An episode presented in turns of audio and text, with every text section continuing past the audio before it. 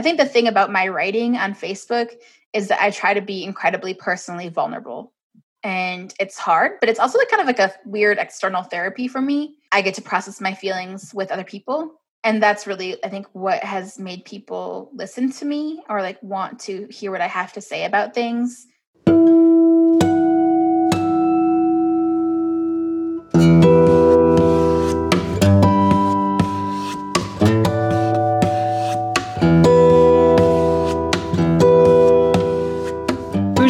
Anine, welcome to Native Lights, where Indigenous voices shine. I'm your host, Leah Lem. And I'm your other host, Cole Primo. So thank you for joining us. Simply put, Native Lights is a place for Native folks to tell their stories. Each week we have conversations with a variety of great guests, and we're hearing about their gifts, how they realize those gifts, and how they are now sharing them with their community. That and a whole lot more. Mm-hmm. So how are you doing, Leah? I'm fine. I'm hunkering down. I basically call this a stay-at-home junior because, I mean, it's basically the same thing, right? I think so. At least this time we kind of have a couple things figured out. But there are so many more cases this time. It seems like it's more serious. I mean, it's been serious this whole time. Don't get me wrong. But now it seems like it's like right at our door, even here in greater Minnesota, where there are fewer of us per square mile. Definitely. I was also curious your thoughts on Representative Deb Holland from New Mexico possibly being pushed as an Interior Secretary. Her being appointed would be, the first Native American cabinet secretary in U.S. history. So I was just wondering if you were into that business at all. I don't like to speculate, but I like to hope. Mm-hmm. Yeah. And I like to wish and be like, ooh, who would be on my dream team? And I feel like Deb Holland would be so good in whatever role she gets. And if it's Interior Secretary, hola, it'd be awesome. Yeah, of course. How about you, Cole? Well, it would be amazing. After the election that we had where, more and more Native representatives are being elected, it's just great to see it continuing to progress with her being pushed being endorsed. Yeah. But I also saw that our lieutenant governor, Peggy Flanagan, also endorsed her. And yeah, it's just like a growing campaign, it seems. That might be announced within a few days if that happens. So yeah, for sure. And I know you're on top of all of this stuff. You're like, in the news and reading the press releases and on the social medias, and yeah. I'm a bit slow on the upkeep when I, because I'm less connected. Plugged into the digital data stream? Plugged into the matrix. No, I definitely respect and admire those who can like really keep up and be like in the know by the minute, but my brain just would go a mile a minute. It's kind of where our episode is heading today, social media and the digital space. Yeah. Yeah, it's definitely a big part of the Native community nowadays. And of course, with that, there are arguments on whether or not it's beneficial or detrimental to the community. Just like any tool, I suppose, you can use an axe to chop wood or hit your toe with it. I love that analogy, especially since I know you guys are chopping wood up there to... Yep, we sure are. Eat the old home.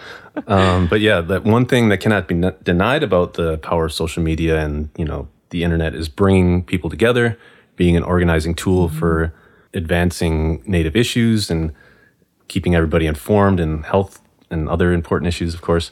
So I'm excited that we're talking to Ashley Fairbanks today. She's an Anishinaabe artist, organizer, designer, and digital strategist, and the creative director for the 100% Campaign, which is working to build equitable, clean energy to Minnesota's economy. She's also worked in the political world, recently serving as Congresswoman Ilhan Omar's digital director. And she grew up in South Minneapolis, studied Ojibwe language at the University of Minnesota, which is awesome because I also did that. And I know Leah's taken Ojibwe classes too, and also political science. And I believe she's staying in San Antonio, Texas at the moment, but she's been deeply involved in Minnesota's Native community. And here she is. First off, Bonjour, thank you for joining us. Bonjour. Could you just start by introducing yourself?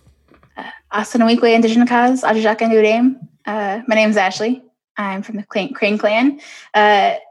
I'm from White Earth in northern Minnesota, but I grew up in Minneapolis, and I live in San Antonio, Texas now. We like to, first see how you're doing. How are you doing during the pandemic, during all the craziness that is the virus and just today's world? Yeah, I'm doing pretty great. Thankfully, things for me didn't change a lot during the pandemic because my job was already remote. I work on a campaign in Minnesota, even though I live here in Texas. And it did change a lot in terms of going outside and doing anything or seeing people. But thankfully, I have a great partner, and we spend our days laughing and making good food and watching bad movies. Can't go wrong with that. And I'm very happy to be in Texas because I don't know how I'd be surviving right now in winter weather. But it's nice. It's 80 degrees outside right now. So. Oh man, that's jealous. Nice. But yeah, talking about how you're spending your time, I saw because I did a quick dive on your Twitter. I saw that you have an air fryer. The air fryer I thought was completely unnecessary, and then we housed that for my partner at his mom's house, and she had an air fryer, and so we started using it there. And I was like, this thing makes the best pizza rolls I've ever had in my life. Sometimes you just especially during quarantine, sometimes you just need a pizza roll, And then I found out you could make vegetables in it, and the vegetables are so good, and it's so fast. The other night we made Brussels sprouts and they were so crunchy and delicious and a little caramelized with some balsamic vinegar. So yeah, veggies has been really great lately. Broccolini too. We made some broccolini and garlic. Tonight I'm going to make some melomen, not in the air fryer, but make some green beans to go with it in there. Ooh, yum. It's going to be so good. See, I asked my spouse he asked me what I wanted for Christmas.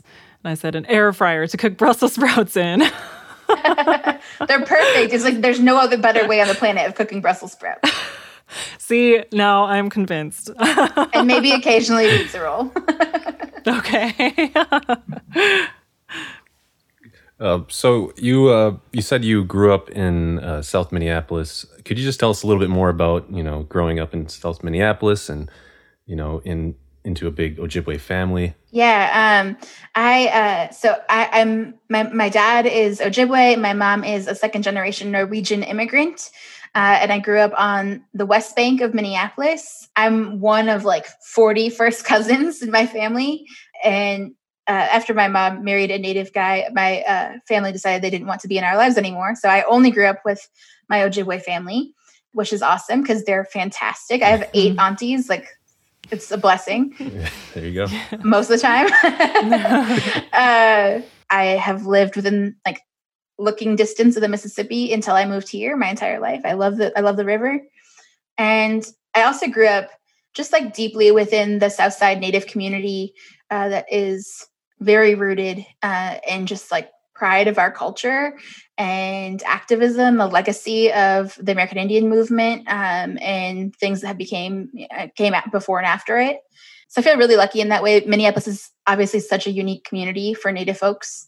I always try to explain to people there's being an urban Indian, there's being a res Indian, and then there's being from Minneapolis. We have a very there's a few cities in the country who have urban Native communities like we do, but I feel it's pretty awesome. And I feel very lucky to have grown up there. Nice. And it was funny because when we were getting ready to do this interview, I was thinking about the last name Fairbanks and how I see it a lot in Ojibwe people that I know. And I saw that you posted something on the Fairbanks name. Could you tell us about that? So our family history, one good thing about having a big family is that someone else has done all the research for you. And so on Ancestry.com, our family history goes all the way back to the 1500s in England. And the first Fairbankses came to the United States in the 1620s. And they built the oldest standing wood frame house in the country in Massachusetts. It's still there. It's called the Fairbanks House. And they have a big reunion every year there for all the Fairbankses, but it's for all the white Fairbankses. And I always think it'd be really funny just to show up with a huge bus full of full of Native Fairbanks is and be like, hey, we're the other half of the family. Like, because so some of them split off and became fur traders and wound up in Michigan and Minnesota back in the 18th century. And so that was how we first became Ojibwe Fairbankses. Awesome. That's fascinating. Just tell everybody, bring a dish and you'll be fit right in. Yeah, we're mostly at like Red Lake, Leech Lake, and White Earth, I think, is where you find most Fairbankses. And obviously in Minneapolis with my giant family. You're listening to Native Lights, where Indigenous voices shine. Native Lights is produced by Minnesota Native News and Ampers with support from the Minnesota Arts and Cultural Heritage Fund. Today we're hearing from Ashley Fairbanks, an Anishinaabe artist, organizer, and digital strategist who grew up in South Minneapolis. So what inspired, your move to Texas? Yeah, I actually moved here to be the creative director on the Julian Castro campaign. Oh. So I was super lucky to get to work for Ilhan, and then afterwards pretty much jumped on with Julian a few months after that campaign was over. I was really excited to come be a part of it because it was one of the few presidential campaigns in history led by a Black woman, and almost all of our senior staff were women of color. So it was just a really awesome opportunity. Julian is great, and it was very awesome. I got to actually help write like the first comprehensive American Indian policy plan on a presidential campaign. Wow. And right after we released ours, all the other campaigns started coming out with them. The Warren campaign, Senator Sanders. So it's pretty cool to be part of. And I stayed because I found a boy, which is usually part of the story, right? Very good. Awesome. So what was your reaction, to the election in general? That's a big question, but is it a relief after it was all said and done? Yeah, I feel like I can kind of finally talk about it because, Joe Biden got elected and there was such a rallying cry for everyone to kind of like shut up until we got rid of Trump. And now I think there's a lot of room for more progressive folks to really hold the Biden administration accountable and say that, you can't walk away from everything that we believe in. It's pretty tough to go through a primary cycle where you have the most diverse slate of candidates in history and come out at the end with a, 78-year-old white male. And I think that there's a lot of pain and processing that has to be done around that. And I think that also there has to be a lot of careful analysis done of things because, we won at the top of the ticket, like Biden got elected, but we lost everywhere down from that, basically. And thankfully made some gains in the Senate, right? Hopefully we can pick up 2 seats in Georgia. That'd be amazing. But there's so much work that has to be done at state and local and congressional levels because all of those down ballot races kind of just got forgotten. I don't want to say that and like diminish the work that people did incredible work, but like there has to be analysis of why we didn't win those races. Ashley, I'm curious, how did you get into this work, but in more of a personal way? What motivates you to do this? So I grew up kind of in this weird public housing complex down by the river in Minneapolis. And it was mostly single moms who went to the University of Minnesota, which is my mom was going to the U when I was a kid.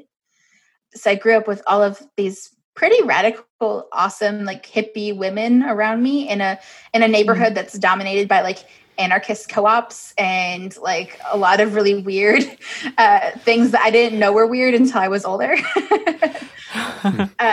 If you've never been to the West Bank of Minneapolis, it's a very different place. Anyway, so I grew up just pretty financially unstable and sometimes housing insecure, and sometimes our electricity would get shut off. And meanwhile, I was also I went to St. Paul Academy, which is one of the most expensive private schools in Minnesota. Yeah. My mom actually grew up, her parents are really wealthy. And so she's very good at navigating systems, so we had no money, but she was really good at getting us free stuff. I went to this awesome school. And so I had this kind of front row seat to class inequity. And seeing what things were for my classmates, people who their wealth could not be overestimated. they're the wealthiest people in the state, and they, you know, own major hotels and the Vikings at the time and like all kinds of different things. So, and then also just having like a very, very white mom and having a dark-skinned Native dad, like I also got to see that too, like every day, right? It's so, I think from a very young age, I've cared a lot about injustice. And in high school, I got really active in youth and government, which is actually like a YMCA program. Oh, cool. And Model United Nations. I went to this really weird hippie school where there's no classes. So like you make projects for everything, and then your work, like you can go out and work in the community and get school credit for it. And so in high school, I worked on a lot of political campaigns. My first campaign I ever worked on, I volunteered for the Wellstone campaign when I was 13 years old.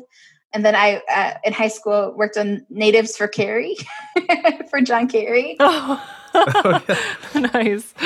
And I was really active in like the youth Democrats and all kinds of different things. But then also like in more activist spaces, you know, working on like worker rights and environmentalism kind of stuff.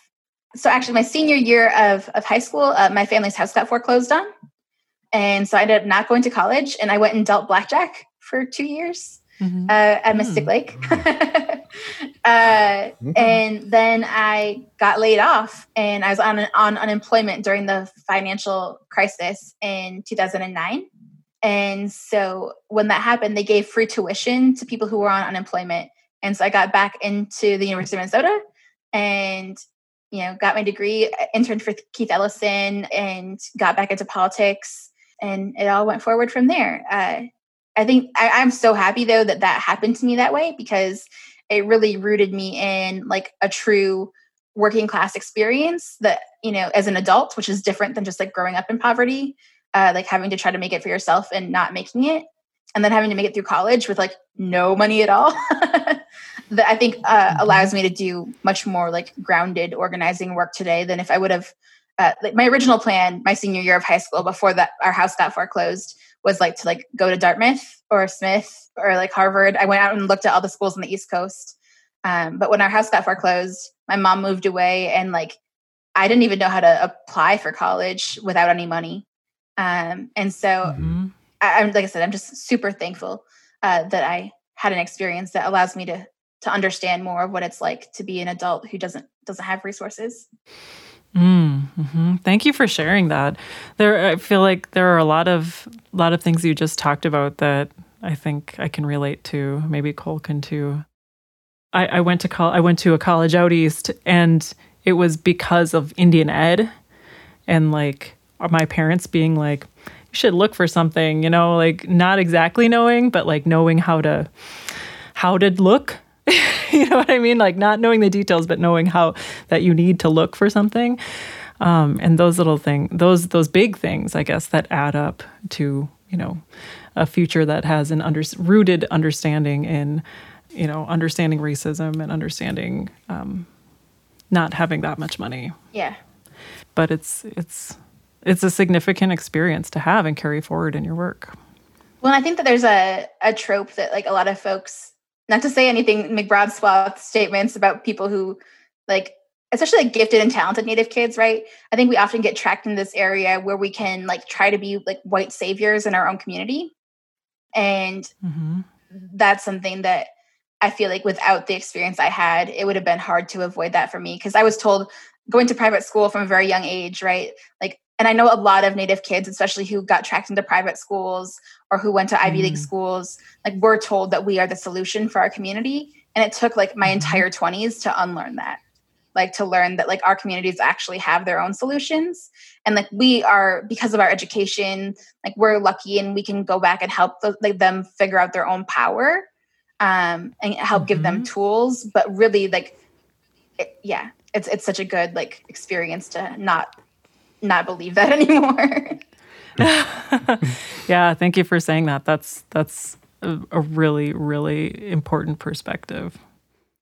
You're listening to Native Lights, where Indigenous voices shine. Native Lights is produced by Minnesota Native News and Ampers with support from the Minnesota Arts and Cultural Heritage Fund. And today we're hearing from Ashley Fairbanks, an Anishinaabe artist, organizer, and digital strategist who grew up in South Minneapolis. The first time I actually heard your name was, you know, with other people mentioning like, oh, Ashley Fairbanks posted this cool, great take on Twitter.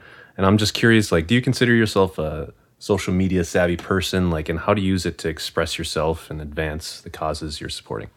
Well, it is my job to be social media savvy. So I hope I am, because otherwise I'm ripping off some of my clients. I also just kind of, I love the project of it. Like, I love storytelling at its core is what I think that a lot of social media could be if it was good. And so I love, especially when there's like a new thing that comes up, you know, like when TikTok first emerged, of watching how people use that to tell different stories. Mm-hmm. I think it's so interesting for the Native community, the way that like the Native TikTok community has developed. We're like much more present in a public way on TikTok than I think we ever have been on a social platform. Mm. So that's really exciting. I did like the way that I have come to, I don't want to like, I'm too Minnesotan to say it, but like the way I've come to have any sort of influence or like be able to speak from a position of power is definitely almost 100% built on my Facebook platform, which is really weird. Like I have 5,000 Facebook friends and like 10,000 Facebook followers. And I've just cultivated a really awesome space of folks who share my politics and have been able to leverage that to do some really awesome organizing work. Like during Standing Rock, I think from my Facebook followers, we raised like $43,000. Mm. Cool. And wow. Have funded like numerous GoFundMes this month alone, like on my Twitter, which has become a lot bigger platform for me in the past year because I got verified. In this month on Twitter, I think I've reallocated about $8,500 to Native folks on Indigenous Peoples Day. And a few times since then, just by doing like by promoting people's GoFundMes and stuff. So that's been really awesome. People will give me money that they wouldn't give to like poor Native people because people are jerks, you know? So like I can say, I can take that money and I have enough trust from my followers that they know that I will be passing that money on. Yeah. Social media has been like, that's where I've built a name for myself, I guess. Ashley, when did you realize all these, you know, gifts that you have and that you wanted to use them to benefit the Native community? After I went to college, I got a fellowship with the Minnesota Historical Society, and I spent my first few years out of college designing museum exhibits at the History Center. And I was kind of content doing that. And then I got a job as a policy aide on the city council, and my life like dramatically changed course. But after I was a policy aide, I went and worked at Native American organization on Franklin Avenue. And it was kind of like in my time there was rough, and we dealt with sexual harassment from our executive director. Before that, I really didn't have like any sort of public persona, but I really was vocal about it online. Our board didn't do anything about it. And, you know, this person had impacted like several Native women and was still in our community, and it really bothered me. And so I spoke out about it, and it was hard. And honestly, it still impacts the way that I can be in Minneapolis, because so many people were mad that I was like airing the dirty laundry of our community. But after that, I kind of never could put it back in the bottle. Like I was like, I want to talk about all the things that make me mad. And so that's kind of what I first started doing, was like talking about injustice in our city and in our community. And I think the thing about my writing on Facebook is that I try to be incredibly personally vulnerable. And it's hard, but it's also like kind of like a weird external therapy for me. I get to process my feelings with other people. And that's really, I think, what has made people listen to me or like want to hear what I have to say about things, which pushed me to say more and to do more, to, you know, go work on policy or work on big campaigns and feel like I can speak pretty boldly and encourage candidates to really be as bold as possible. And make themselves vulnerable, because I think people, you know, connect more with folks when they're being vulnerable. Mm-hmm. So that's really it. Like I had this terrible thing happen in my life, and it was just like, I can continue working at the same nonprofits and being a quiet little person, or I can really fully utilize the space that I'm being given. It still feels like a real gift that people give me, that anyone cares what I have to say. That's great. And I like that whole vulnerability aspect, because, I mean, if you're not saying anything of, you know, that is personal to you on social media, and people aren't going to really connect to that. So lastly, I was just curious, you know, if there are any campaigns, issues that you're going to be working on in the future. I'm working on a project to help train leftist folks on how to run for office in the most effective way possible. I'm trying to write a book. That's crazy. Oh. I'm very into the idea of politics and science fiction going together. So, like, the idea that there has never been a just world for people of color, like, and white people living together. Like, we have only ever been dominated, and systems have only ever oppressed us. So I love the idea of, like, Afrofuturism and, like, Native futurist science fiction that imagines, like, a more just world for us. I love thinking about, you know, how could our people live in a way that was more familiar to our ancestors, that also is something that could happen.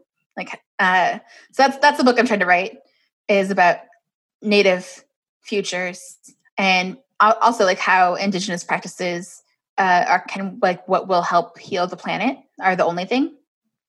But yeah, climate change and weird science fiction are my main things. I love my job. I have the best job. I work for the 100% Campaign, which is a coalition of all of, like, the major environmental nonprofits in Minnesota. And I get to do such cool work of storytelling, making videos, commissioning artists to do work about climate change that really repositions it from talking about, like, polar bears and numbers and, like, doomsday stuff to talking about how we love our grandchildren and, like, we're going to make a world that works for them, that they can live in, where they can prosper. And I think that's so important. Like, I don't think people are ever going to care about climate change if we just keep on talking about the science of it. Well, thank you very much for sharing your story today. And, you know, best of luck and best wishes with all your future endeavors. Awesome. Thank you guys so much. Be great, Ashley. Goodbye.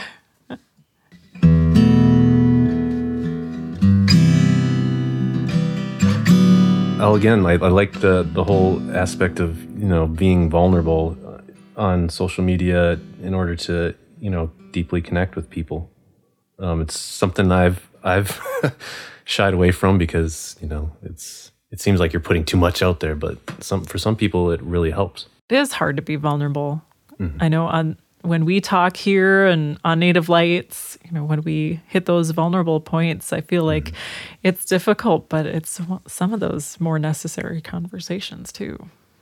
So thank you to Ashley Fairbanks, Anishinaabe artist, organizer, and digital strategist who grew up in South Minneapolis, and she now lives in San Antonio, Texas. And if there's someone you'd like to hear us catch up with, or if you have comments about the show, please send us an email at nativelights@ampers.org, or find Minnesota Native News on Facebook or Instagram. If you want to hear this episode again or listen to past episodes of the show, you can find us wherever you listen to podcasts. Search for Native Lights, where Indigenous voices shine, in your podcast app.